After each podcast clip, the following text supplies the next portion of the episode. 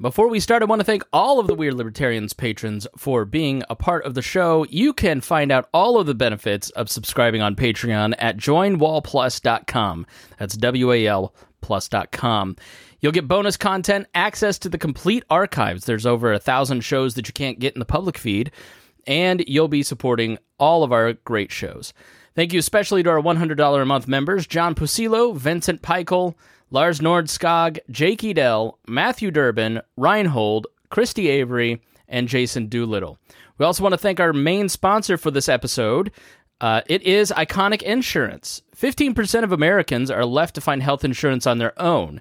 And even if you get health insurance from your employer that doesn't work for you, Matt Allen and Iconic Insurance can help you find the right insurance. Just head over right now and contact him at iconic-insurance.com slash libertarians. We'll put the link in the description if you can't remember that. But Matt is a longtime listener of this program and a great guy and a good friend of mine. So please go support him and reach out right now. Thank you. And now let's get started with our show. We thought you might like to know a little bit more about the Boys and Girls Clubs. Specifically, we're talking to Maggie Lewis, who is the CEO of the Indianapolis branch, but they're all across the nation, and you've probably seen their iconic logo where it's two hands grasping together, and you've probably seen a yard sign in your local community asking you to become a member. And many of you listening may have even been a participant in their after school programs. But what do they really do and how do they impact kids across the state of Indiana and across the nation? We will talk to Maggie Lewis, CEO of Boys and Girls Clubs of Indianapolis, right here on The Chris Spangle Show. Maggie Lewis, CEO of Boys and Girls Clubs of Indianapolis, thank you so much for joining me.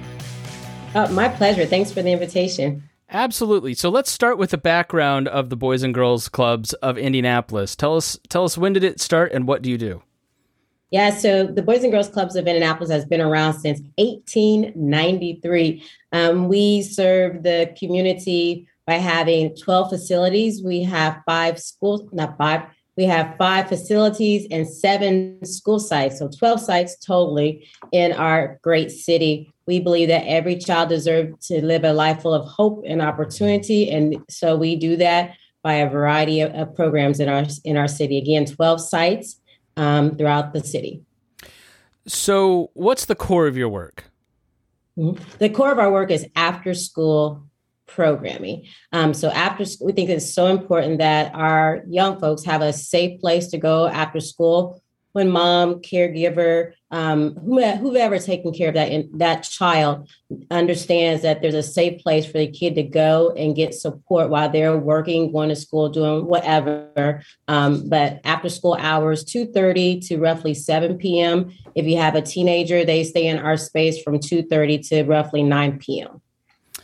So BCGI serves nearly 7,000 youth annually. Is that just here in the Indianapolis area at those 12 at those 12 sites?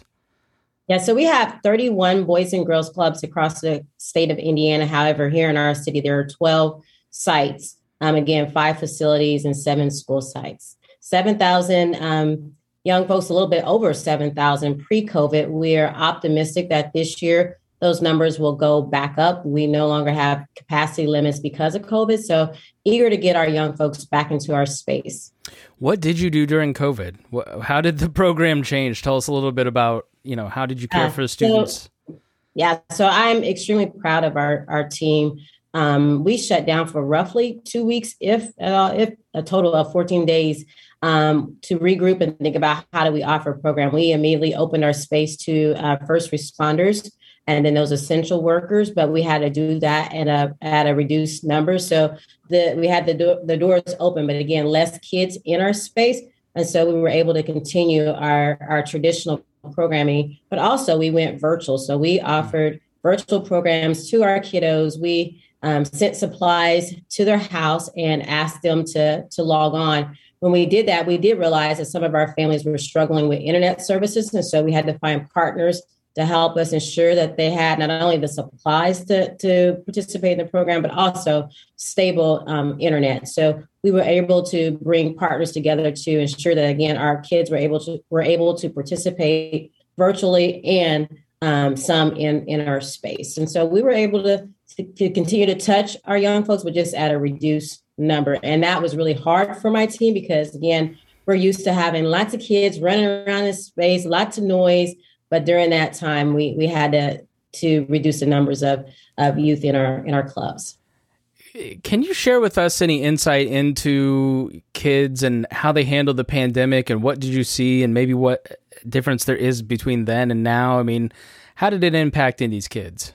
Mm-hmm. So, you know, on the on the education um, piece, it was really hard for them to start and stop. You know, they get the message that now we can go back to school. Then, you know, schools close back down. But then you like we did a hybrid. So I think the start and stop really did have an impact on their overall education, which is why we end up, we Boys and Girls Clubs of Indianapolis ended up partnering with the Mind Trust and United Way to offer summer learning labs where our kids were in our space working with teachers and teachers' aides to get back up to where they're supposed to be when the school doors open back up. And so that start and stop, I think, was extremely hard on our young folks.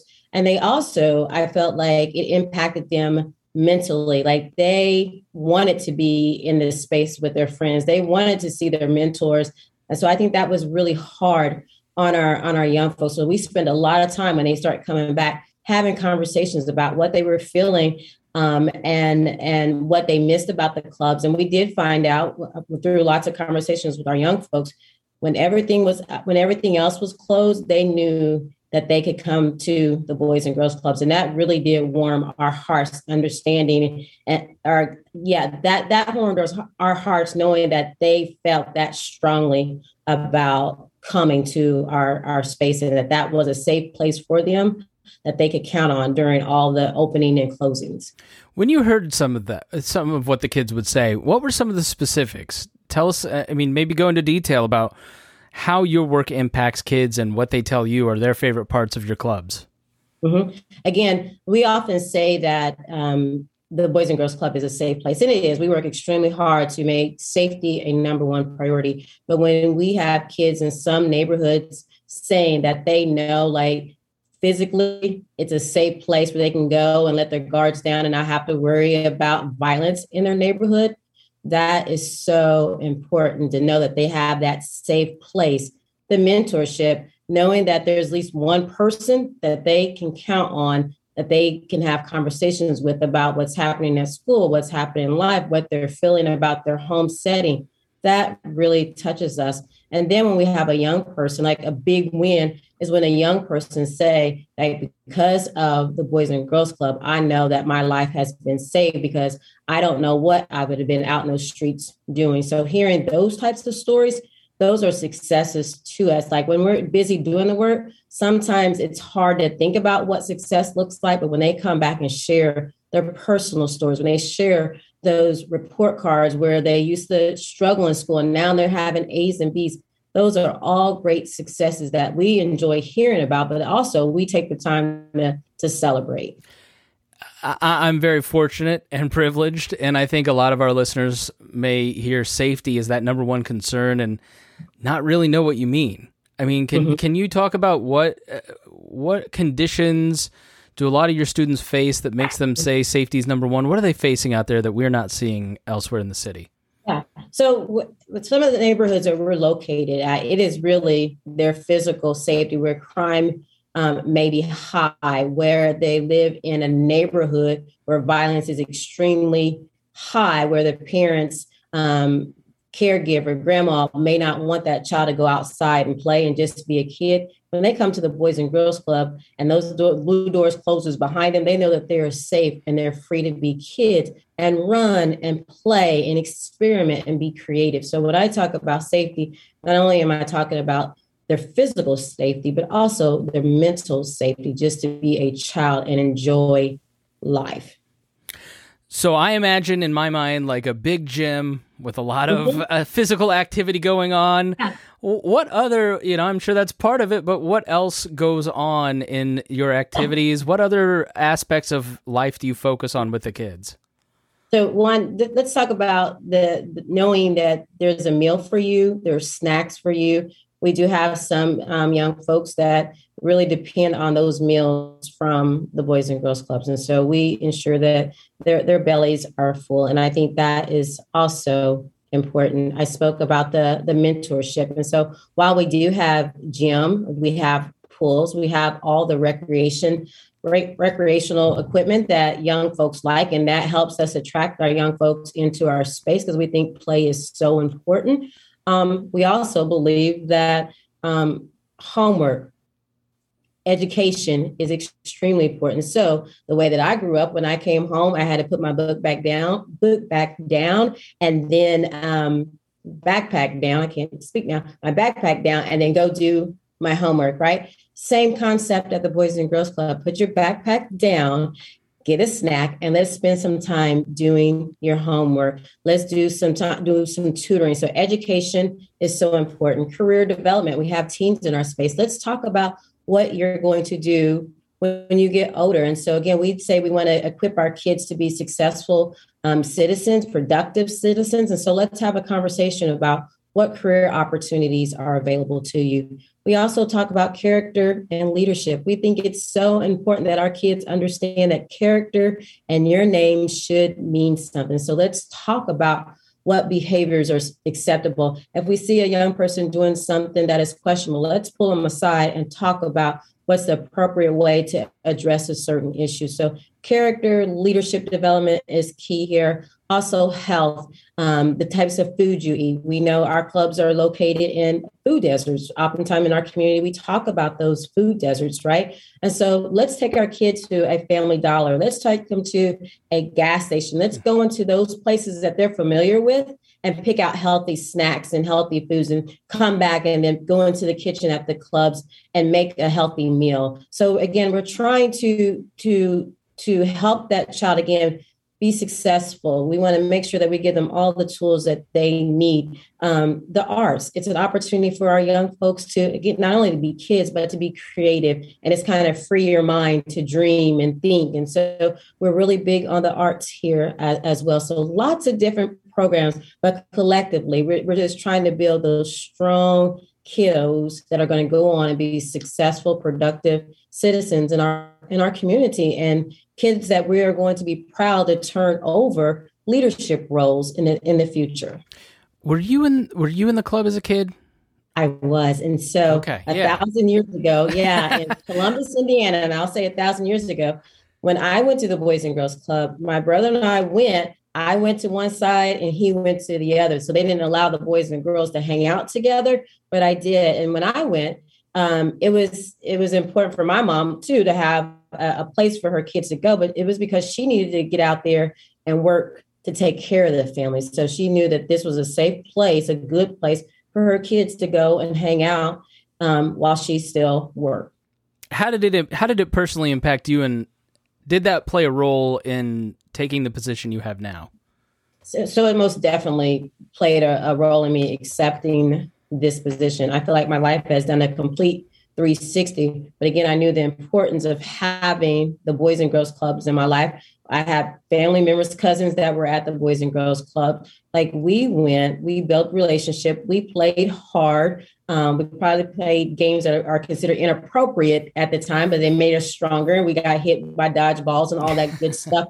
But it helped to build character and um, yeah, I, I, I, I just, I just remember as a kid loving going to the Boys and Girls Club. And so when I was uh, faced with the opportunity, given the opportunity to come here and be a part of this organization, I was excited, humble, and we call it the blue Kool-Aid. I I have drank the blue Kool-Aid. I absolutely love the work and the mission of this organization. And I know that the organization truly does change lives. Yeah, and for those of you who don't know, Maggie Lewis, first female uh, council president of the Indianapolis City County Council. Uh, you're the majority leader on the council still a great mm-hmm. leader here in Indianapolis. If you want to know more about her backstory, the Leaders and Legends podcast did an interview with her that was great. Um, and yeah, they're fortunate to have you, and we're fortunate to have you here talking about the Boys and Girls Club of Indianapolis. Now we're heard across the state. Um, so you said there are are 31 across the state of Indiana. Mm-hmm. If if there were a parent listening or a student that wanted to get involved, is it free? How can you? We're actually heard across the nation on podcasts. So how, do, how does somebody look for an organization close to them? Because I know this is nationwide, correct? It is nationwide. And so, one, we have the website of Boys and Girls Clubs of America, and all of our our clubs are listed that way. But I promise you, if you do a quick Google search wherever you're located, Boys and Girls Clubs, um, it, it will definitely pop up for us. Um, we're bgcindy.org. You can get on our website, and there's tons of information about um, our, our 12 sites. Our membership is $25. And so if $25 is too much, let us know. We will take care of that. We think our, our programs are so important that we are very comfortable waiving that $25 membership to ensure that your, your kiddo has a place to come and be a kid and be safe and get that support that they need. Now, let's talk about mentorship. I see your I live just a couple blocks north of your beautiful building. I see yard signs everywhere. I see the great Ariana Cruz on TikTok talking about mentorship for your club. Uh, and you really seem to put a lot of effort into trying to recruit mentors. What does a mentor do for your organization, and what does your organization do for the mentor? So it is definitely win-win when young folks have one person in their life that they know that they can count on that is going to ask them questions about what's going on in life, what's going on at school, you name it. There's a lot of data that support the importance of having one a caring adult in your life. And so we know the impact that it has on our young folks. Secondly, I feel like it is win win because as an adult, to be able to pour into a child that's missing that adult supervision, that adult care, it again it warms my heart. And i know that our mentors are the people that support the boys and girls clubs of indianapolis benefit from it because they come back and they tell us how much this young person has caused them to pause and rethink life and to have fun. And again the importance of just building that relationship and seeing the world through the lenses of a of a younger person well, that's fantastic. If people want to volunteer and become a mentor, how can they do that? Again, on our website, um, bgcindy.org. We're on social media at bgciindy. Um, you can reach out on social media website. Um, we are always eager to have a conversation about um, the kids in, in our community. All right. What is the one thing that you see every day in your work that you wish everybody could see? The one thing, oh my God, when our kids, when they walk into the club and their eyes just lights up, like that is the best feeling ever. Because again, we they know like this is the place to be. This is their space. Um, just just their reaction to coming in every day, the excitement and the noise. I just wish people could could could see that. And I tell everyone, once you come through our blue doors, like you'll be like me. you'll drink the blue Kool Aid and you're, you're hooked. So come into our space and and get a feel for who we are and the kids that we are we are serving. I promise you, will change your life. Is there any reason the doors are blue? Is does it have any significance? we say we say the blue door. It's our our colors. Um, blue is happy, it's refreshing. So yeah, we're big about the the the blue doors. And so again, we call it the movement and the blue Kool-Aid because everything is about that that happiness, that refresh, that living life. And so yeah. Awesome. It's all about the blue. Well, uh, thank you so much for your time, Maggie Lewis, CEO of the Boys and Girls Clubs of Indianapolis. Thank you for joining us. Uh, my pleasure. Thank you so much. Great to see you. Thank you for joining us here on The Chris Spangle Show. This podcast was produced and edited by Chris Spangle and Leaders and Legends LLC. If you're interested in starting a podcast or taking yours to the next level, please contact us at leadersandlegends.net.